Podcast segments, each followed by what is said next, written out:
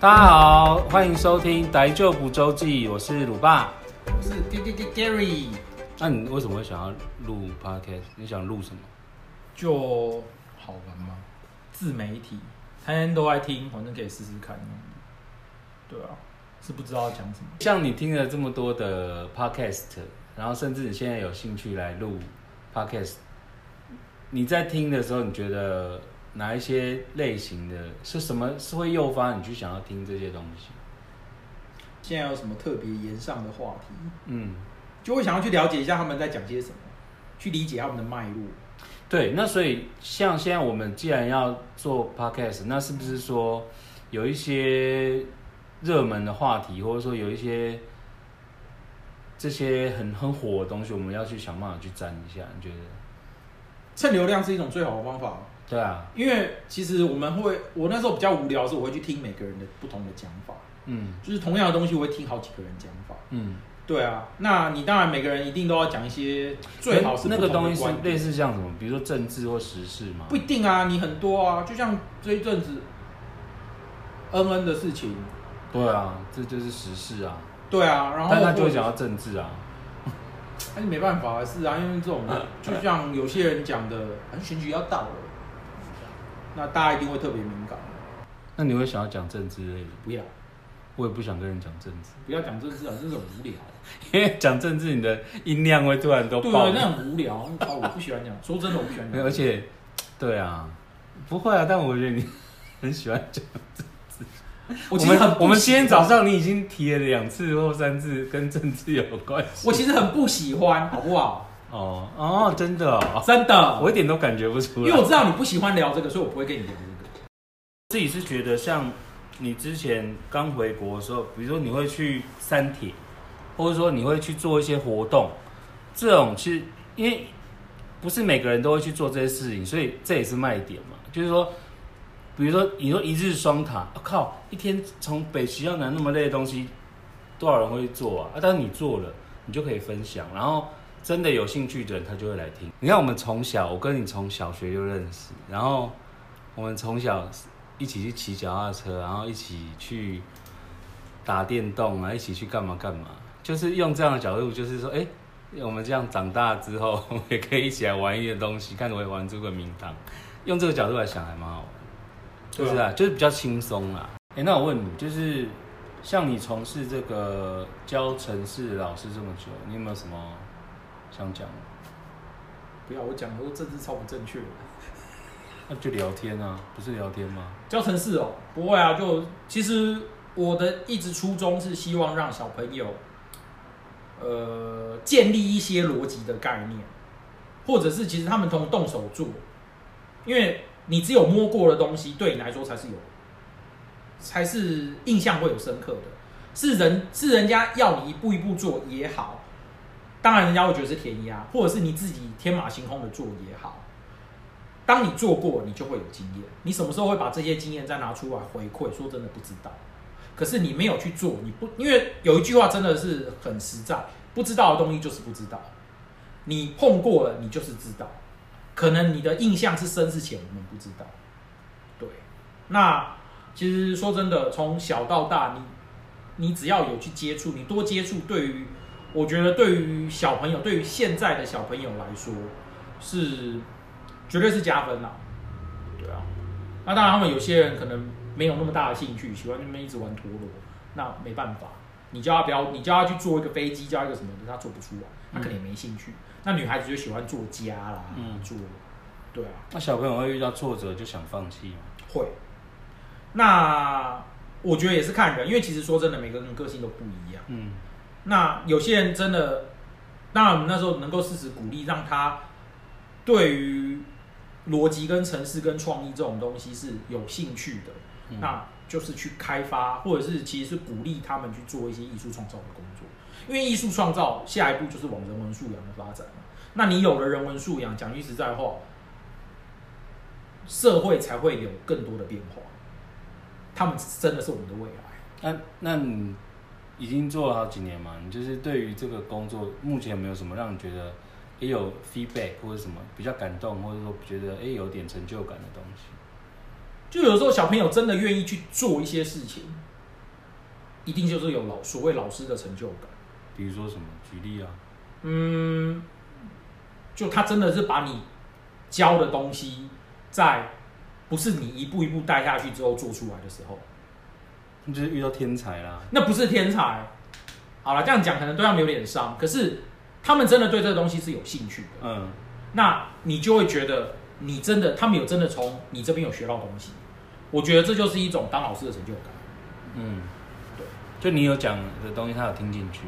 他们有真的学到的东西，那这也是我们教这些东西的目的啊！你要做 STEAM 教育，你要做这些的目的啊，对吧？那他们未来，因为我相信他们未来一定会用到的东西绝对比我们更好、更特别，然后变化也更多。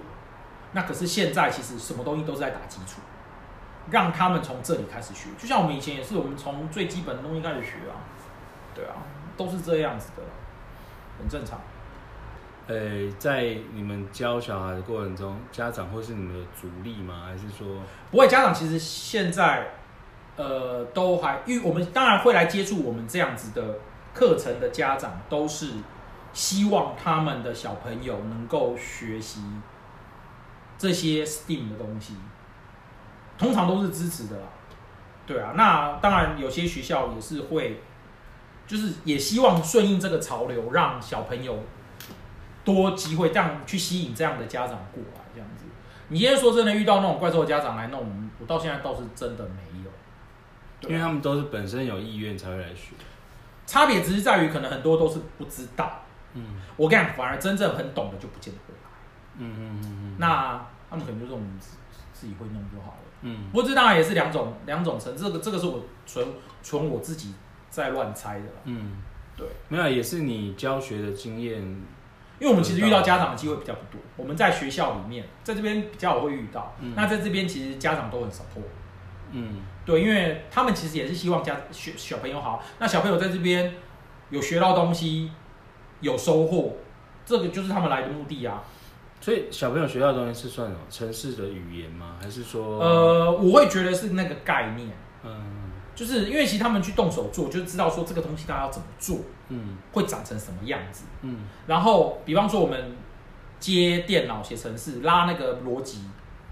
我所谓的逻辑就是，我们今天要做这一步，再接下来是这一步，做这一步做出来之后，你就会看到整个的那个效果，嗯。对，这是其实，在电脑里面是有顺序性的，嗯。对啊，那这个就是所谓的那种、呃、processing thinking。就是我突然忘了怎么讲，反正就是那种数那种逻辑逻辑思考逻辑概念逻辑思考。嗯、对，嗯、那你从小去建立的话，我觉得对于未来你去学城市，会相对没有那么陌生。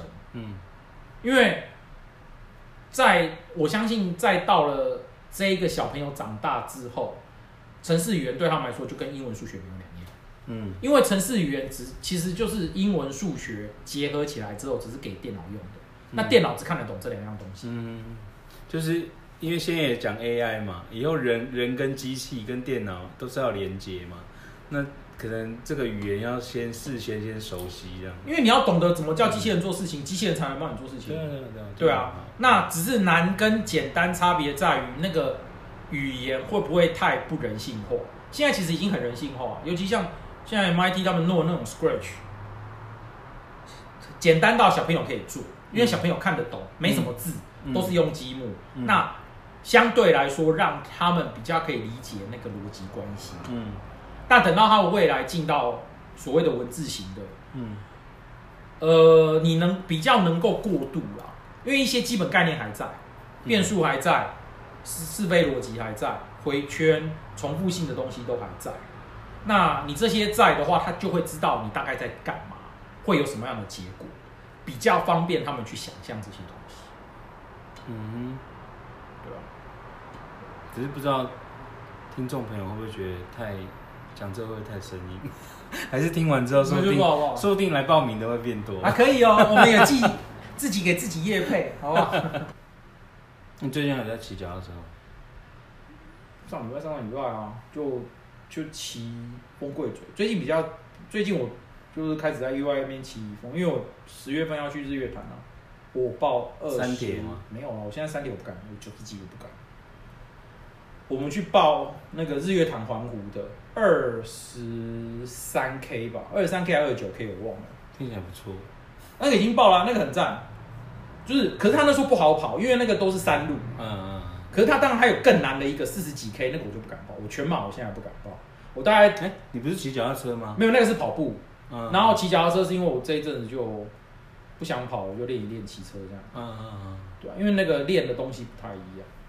哎呀，那我通常我们的风中剑一定是那种剑南路那个小坡上去，就是东吴后山那边了。嗯。然后滑下去之后，就往山上，下一个就是那个中路，就是往那是什么国小？阳明国？哎，那不知道什么国小的。走上去是一个社区，那走到底是一个公车站的总站。嗯，对啊，那那边那一条路是长，然后没有那么陡，然后最后我们再往上骑就是风贵嘴。从如果你骑从山上上下去，滑下来可以滑到万里那边。嗯，我是其实有一次想要这么玩，不过那个一玩都要一整个早上，大概下午才回得来。嗯，因为下滑下去之后就会到万里，嗯、万里金山那边，那我们骑回来一定要从。基隆淡水那边骑回来，哦，很远，超级远的啊。然后这条路比较难走，比较好走的是从大湖公园那边走国军公墓绕上去，一样会绕到风柜嘴，然后看你想要怎么走。那一条路比较长啊，可是其实难度没那么高。然后风柜嘴料比较难，这大概只有六公里，比较陡一点。可是就是让你练啊，练心肺，练那个。之前我。每个礼拜都有去啊，有一次还落泪破胎，一天我连续破了三颗胎。可是你有带吗？我带一颗而已，就后来我全部都用签的。就刚好我就到士林那边换轮胎之后，因为我是卡到玻璃，然后外胎刺破，嗯，然后我没有注意到，我没有把那个玻璃挑掉，嗯，结果我去换，我也没跟他讲，他也没注意到，没有办法挑破。我一骑出去又破，又破。我只好乖乖又牵回去，所以我那天换了三颗轮胎。你你是骑公路车？对对对，就啊，你没看过我那台公路车？对啊，我以前那时候为了玩三铁，就买了一台二手的公路车。那一台陪了我骑好远，上五岭，然后骑双塔，然后第一次就是去台南的那个马沙沟。上五岭你是开车到中部再骑，还是你？我们从人人子关再出来一点。嗯。一路骑上去，就是过清境。车怎么运到运到那边？我们有朋友一起运过去啊。哦、我们又有开大车子，都有开。嗯、我们有开，我们有朋友开那个，就去福斯的那种，怎么样？他们自己的车，然后就可以载四五台脚踏车去。哦，对对对对。然后我们就在那边住民宿啊，隔天早上就一路杀上去。然后，其实我们在车在上山上还要再摆一台车啦。因为下来真的太危险了，你用那个刹车，那刹车都会坏掉。嗯嗯。所以我们前一天晚上到了之，就是在他们封山之前，我们一定都赶快先上去，那边摆一台车，然后另外一台车就这样陆陆开下来。所以我们到了之后，就就从那边开下来。其实五岭有两有四种玩法，东进西进，然后甚至有那种北进，哎，有南进我不知道有没有。然后我们当初其实是报东进跟西进，可是东进那一条。比较难走，而且塌方，所以我们就只有骑西进上去。从人子关上去是西进，对啊。然后东进是花莲那一条，那一条听说更难。其实双塔也有两种啊，嗯。另外一边就是从，呃，也是一样，从最北的那个灯塔一路走台东，呃，走花莲走台东，宜兰花莲台东一路杀下来，那一条比西部的东还要。好，我们今天讲到这里，下礼拜见。我看您快睡着了，没有，我在想啊。